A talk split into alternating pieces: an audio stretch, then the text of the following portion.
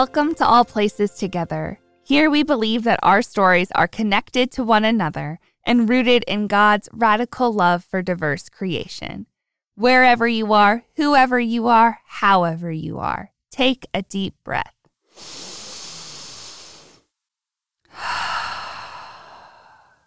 Here's a story for you a story called There's Still Time. If this is the first episode of All Places Together that you're listening to, welcome. I'm so glad you found this place. Today's story is grounded in the pregnancy narrative of a person in the Bible, and there is talk of fertility in the Bible and modern times.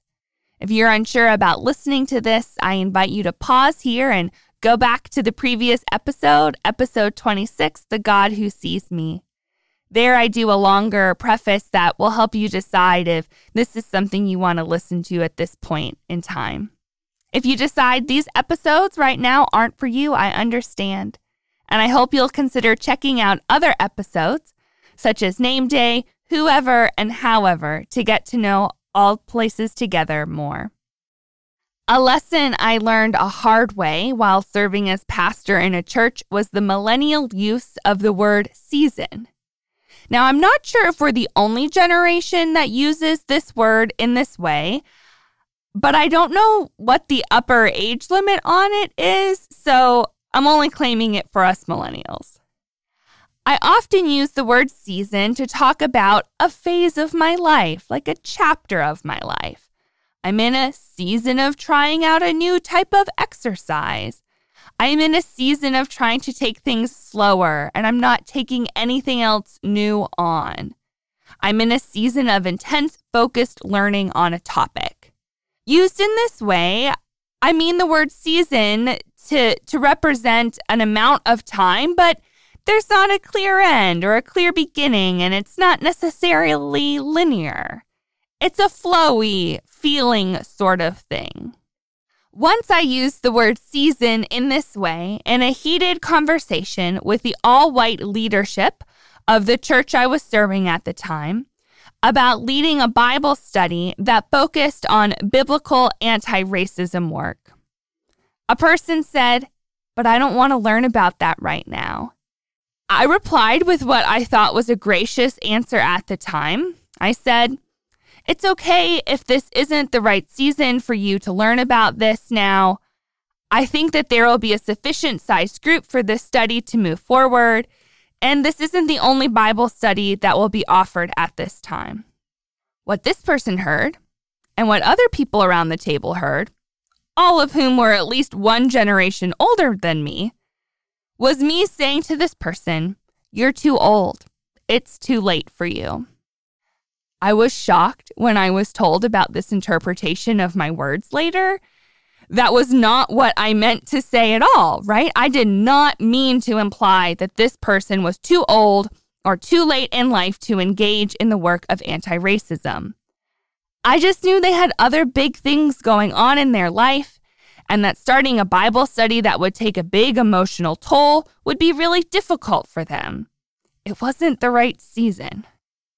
I've learned a lot from that interaction and since that interaction. I learned that when trying to speak across generational lines on emotional topics, it's important to make sure that I am understood by those people in that moment. That if I'm using a word that feels like slang or is more common in my generation, I need to be sure they're clear on what I'm saying. We may not still agree but I at least want to be sure they understand the context of the words that I'm speaking with.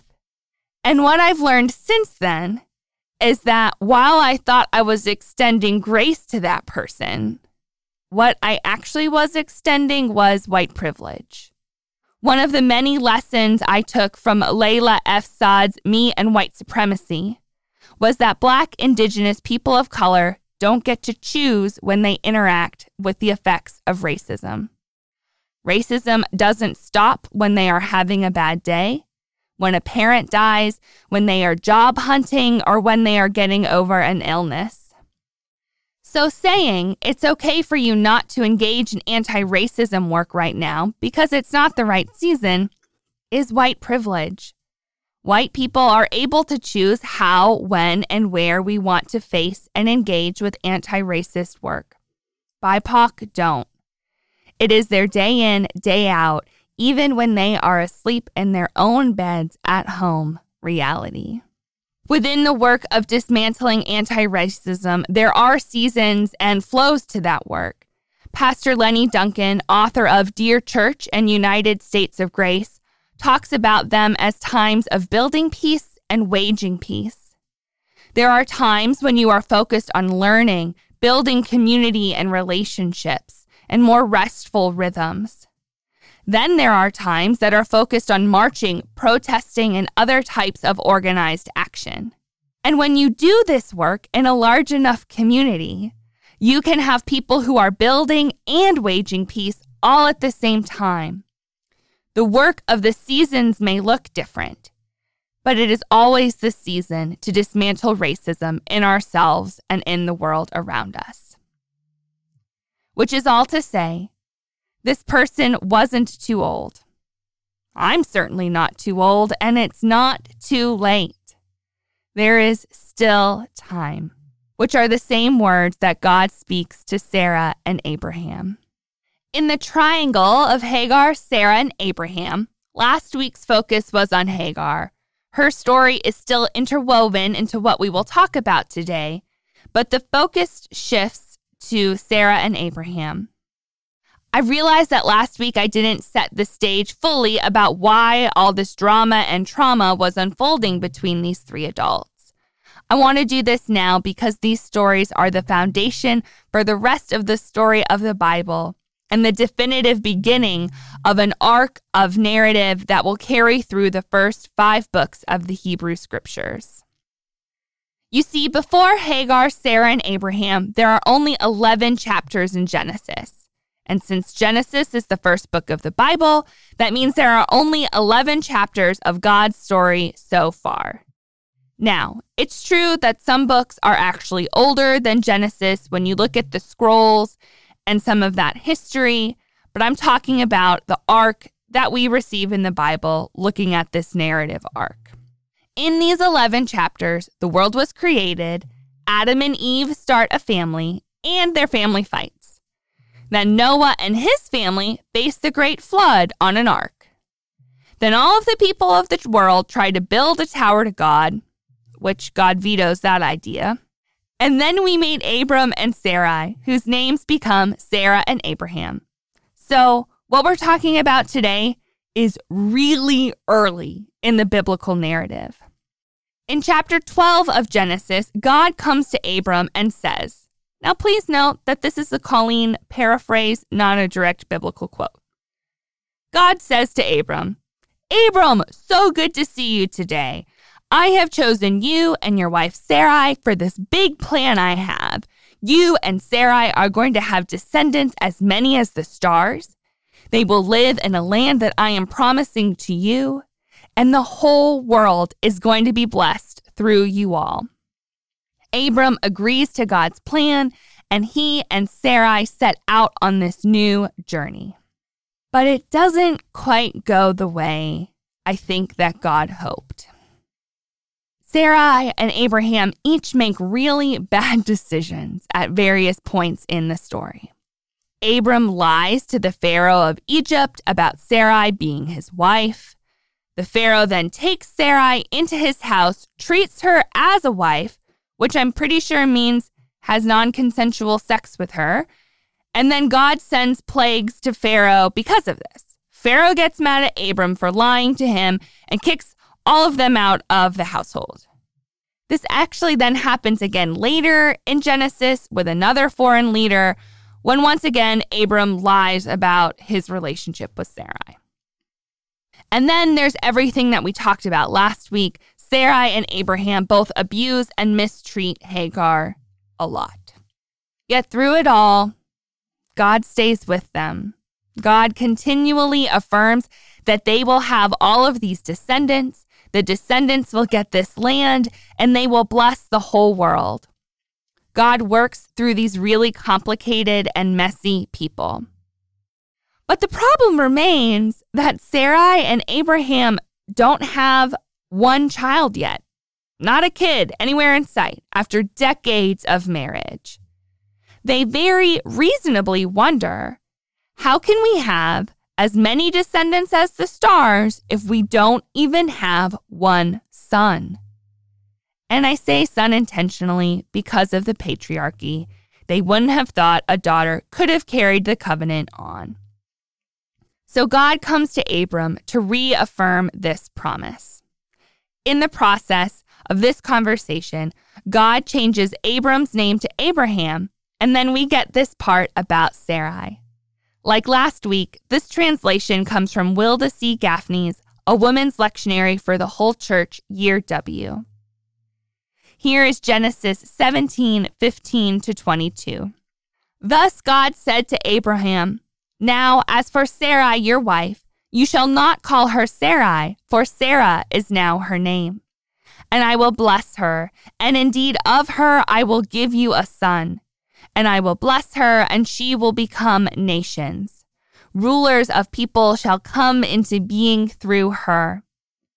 Then Abraham fell on his face and laughed, and said to himself, Can a child be born to one a hundred years old, and Sarah, ninety years old, give birth? Then Abraham said to God, If only Ishmael could live in your sight. God said, Nevertheless, your wife Sarah shall give birth to a son for you, and you shall call his name Isaac.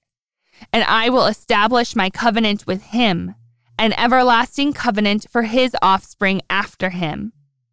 Now, for Ishmael, I have heard you, and I will bless him and make him fruitful, and I will make him exceedingly, exceedingly numerous. And he shall be the father of twelve chieftains and I will make him a great nation. But my covenant I will establish with Isaac, whom Sarah shall give birth to for you at the end of this next year. And when God had finished speaking with him, God ascended from Abraham. There it is. God says, You're not too old. She's not too old. It's not too late. There is still time. And Abram laughs. And then Sarah laughs later when he tells her.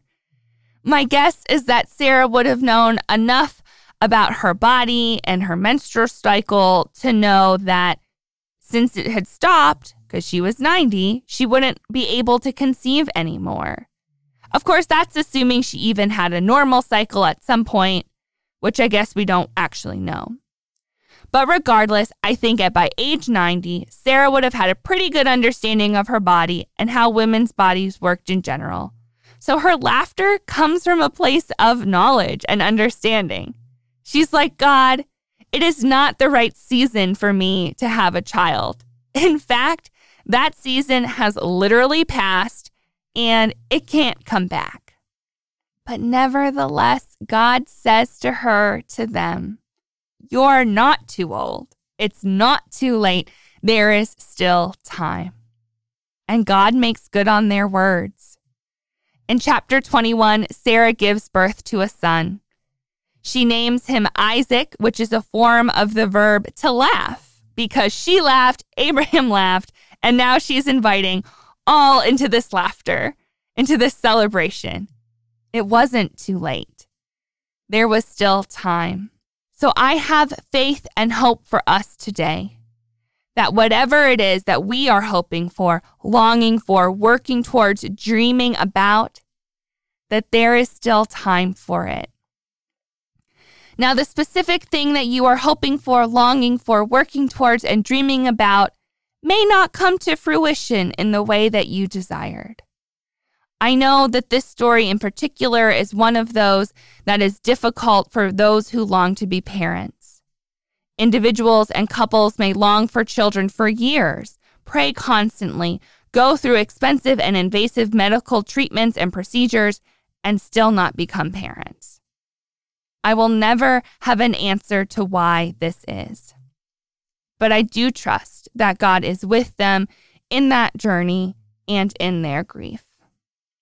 And I also trust that God says to us, to each of us, that there is still time for newness. Somehow, somewhere in our lives, there is time for newness. There is still time to develop a new skill, take on a new artistic hobby, or learn a new sport. You can learn how to cook lasagna. You can learn how to macrame. You can still learn how to play tennis. There is still time to find different work that is more fulfilling to your heart. Or there's still time to find different work that is actually less fulfilling to your heart, but compensates you at the same level, or maybe even more, so that you can spend more time doing that which does fulfill your heart.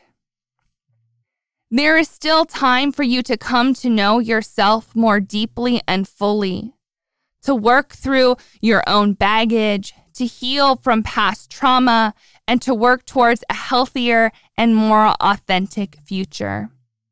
There is still time to rediscover joy after the death of a loved one, to laugh until you cry, to experience new things, and to go and do the things you only thought that you would or could do with them. There's still time to go do these things and maybe still enjoy them. There is still time to fall in love with someone who you could spend a decade or more with, or to fall in love with someone you spend a season with and that you're still forever changed because of that love. And that may love may be romantic or it could be a platonic love, a friend that changes your life forever. There is still time for you to make peace with someone that you have a broken relationship with if that's something that's healthy and safe for you. If peace with that person isn't possible, maybe it's not too late for you to just find peace with the situation, to be able to carry it more loosely so it doesn't have such a grip on your life. There is still time for you to do meaningful work of anti racism in yourself and to be an ally and accomplice to BIPOC leaders in your community. And if you're in relationship with people who are older than you, who want to do this work, it's not too late for them either. I know people who have come to this work in their 70s and have had their world turned upside down and now use their voice to advocate for others. Y'all, there is still time for so many things. And God is with us along these journeys. God is with you in these places. God is with you as you discover how to use your body and mind in new ways. God is with you as you heal from brokenness, discover new love for yourself, for others, and for the world around you. God is with you as you dismantle the racism within you and join others to abolish the oppressive systems of the world. Maybe we'll end up exactly where we thought we would, and we can delight in that. Or maybe we end up in a completely different place than we thought we would, and we learn to delight in that too. I don't know. I don't know if God even fully knows. But what I do know and what I do trust is that God sees us on our journey, that we are not alone, and that there is still time. For this, I give great thanks. And for certain, we'll learn lessons along the way, sometimes in a hard way. And I actually give thanks for that too. It's not too late. There's still time for me and for you.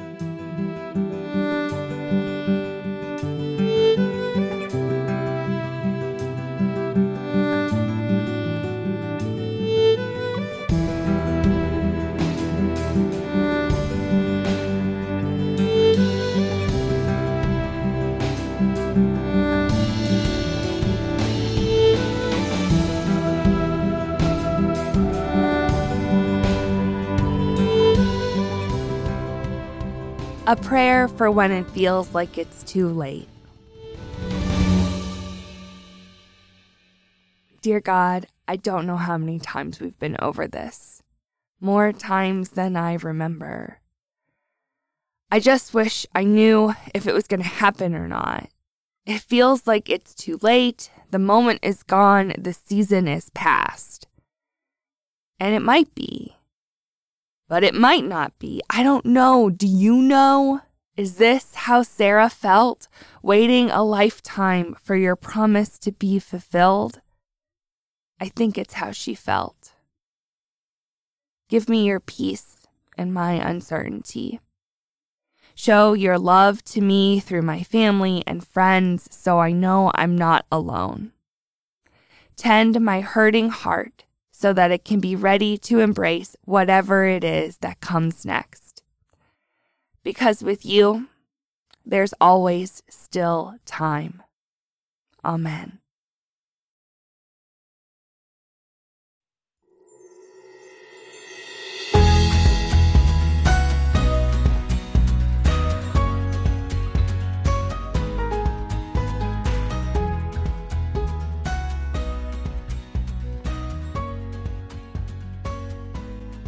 Thank you for joining us at All Places Together. If you heard yourself or someone you know in these stories today, we hope you heard God's voice too. This week, I heard from two different churches that shared last week's episode about Hagar with their Bible study group because their Bible study group had been learning about Hagar. This is so cool. I hope that my reflection was able to help keep your conversation going and that you continue to learn more about God and Hagar and how amazing she is. Thank you. Thank you for sharing the podcast with your community. Also, if you're a part of a Bible study or a small group, maybe consider doing a podcast study of All Places Together as your next series. Today's episode about Sarah is the second of four that would be a great fit for the upcoming season of Advent. To continue to see All Places Together grow, you can give through our website. Scroll to the bottom where it says Give to All Places Together. Click that button and you'll be redirected to our giving platform. Thank you to our mission partners, the Virginia Synod, the Evangelical Lutheran Church in America, and people like you. We know it can be hard to give financially, so don't forget that we celebrate all of the ways that you share all places together with the people in your life and engage with the APT community during the week. If you haven't followed us on Instagram or Facebook yet, would you take a few moments now to find us there and join us there? I share prayers and videos and all sorts of encouraging content there throughout the week. It also makes it really easy for you to share the episodes and videos that are meaningful to you with the other people in your life that you love. You can just tag them there and invite them to listen right on that post, or you could even share the whole post with your feed or onto your stories. You can find us at All Places Together on both Facebook and Instagram. And until next time, remember that God is with you and God loves you. Wherever whoever and however you are.